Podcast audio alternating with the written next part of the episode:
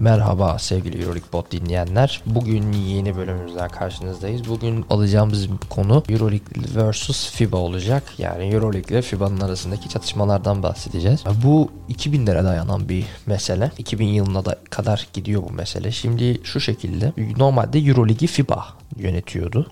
Ta ki 2000'lere kadar yani Euroleague isim hakkı onlardaydı, FIBA'daydı. Ondan sonra elit takımlar, Avrupa'nın elit takımları artık ayrılmak istediklerini açıkladılar. Bunların da zaten bahsetmiştik bunlardan. Biraz da maddi sebepler, biraz da artık prestij açısından buralardan, bu turnuvadan, FIBA'dan ayrılmak istediklerini açıkladılar. Sonrasında takımlar ikiye bölündüler. İşte CSKA Moskova, Efes, Ülker, Ülker Spor, Panathinaikos FIBA'nın turnuvasında kaldı. Supro Lig'de kaldı yani. İsim hakkını aldılar. Euroleague basketbol Euroleague'in isim hakkını aldı. Orada da Olympiakos, Real Madrid, Barcelona gibi takımlar yani genelde İspanyol takımlarının daha fazla olduğu şeyler takımlar Euroleague'e tercih ettiler. Sonrasında bu hani turnuvanın iki şampiyonu ortaya çıktı. İşte biri Tel Aviv'di, biri de Kinder Bologna'ydı.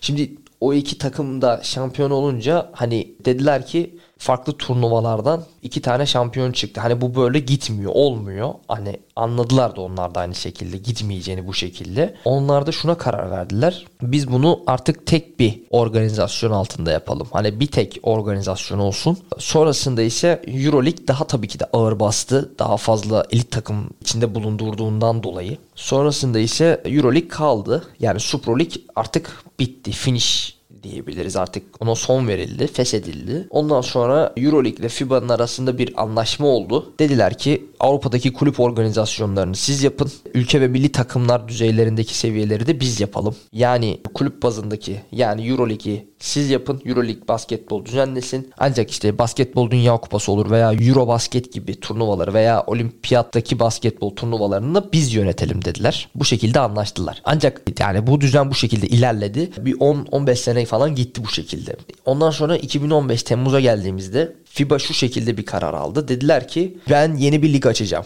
Basketbol Şampiyonlar Ligi adında bir sistem kurdular. Açtılar, denediler. Hatta A lisansına sahip olan 11 takıma da söylediler. Hani dediler ki biz böyle bir lig açacağız. Siz de davet ediyoruz. Gelin. Hani Euro Ligi bitirelim dediler. Ancak tabii ki de takımlar bunu kabul etmedi. Yani kurulu düzenlerini bozmak istemediler açıkçası. Sonrasında tabii ki de FIBA dedi ki ben 8 tane takımı burada bu turnuvada hep tutacağım. Asla bozmayacağım bu takımları. Bu takımlar hep olacak. Yani kendi liglerinde alt takım alt liglere düşseler dahi burada basketbol oynamaya devam edecekler. 16 takımlı bir lig usulü yapalım dediler. Sonrasında tabii ki de hemen bu şeyleri görünce, hareketlenmeleri görünce Euroleague'de yapıyı değiştirmek kararını aldı. Hemen bir New York'ta bulunan bir şirket bu. International Management Group. Bunlarla hemen bir anlaşma yaptı Euroleague. Dediler ki bir pazarlama yapalım. Hemen bir farklı bir model deneyelim. Çünkü rakibimiz gerçekten de çok güçlü dediler bu konuda. Sonrasında her takım en az birbirleriyle iki kere karşılaşacak. İşte o lig usulüne dönüyoruz. Her takım birbirleri oynayacak. 16 takımda bir lig formatına dönelim.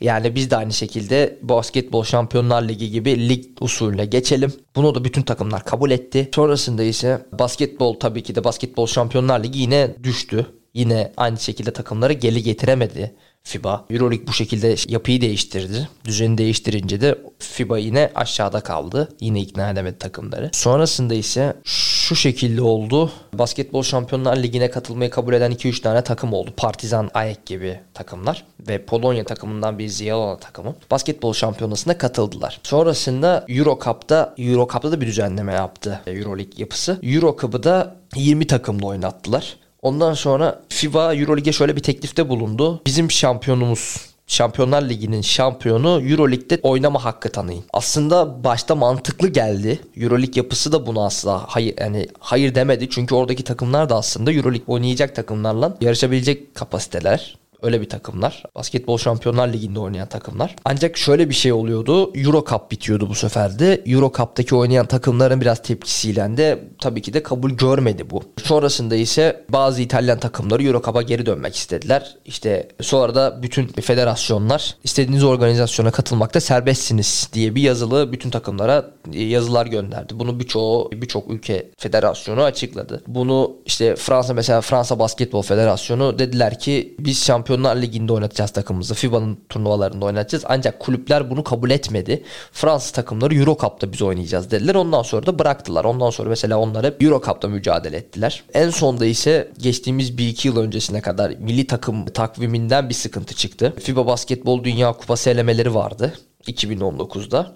NBA zaten oyuncularını asla göndermiyor. NBA yapısı zaten asla buna müsaade etmeyen bir yapıya sahip. Hani kendi kıta içerisindeki basketbolcuları bile gönderirken hani çok temkinli gönderiyorlar. Hatta bazılarını göndermiyorlar bile. Aynı şekilde Euroleague'de o zamanın CEO'su Jordi Bertamo'yu aynı şekilde biz de milli takım oyuncularımızı göndermeyeceğiz kararı aldı. E tabii ki de böyle olunca FIBA'da biraz bir sinirlenmeler oldu. İşte biz size lisans vermeyeceğiz. Hani kendi liglerinizde oynayamayacaksınız. Ancak hani sadece Euroleague oynayabilirsiniz. Ancak kendi liglerinize geldiğinizde yerel liglerinizde oynatmayacağız biz sizleri gibisinden bir açıklama yapsa da kulüpler bunlara bir şekilde direndi. Özellikle elit kulüplerin araya girmesiyle FIBA'da bu şekilde aslında kaldı diyebiliriz. Bu bölümlük bizden bu kadar. Bizi dinlediğiniz için çok teşekkür ederiz. Kulağınız bizde olsun.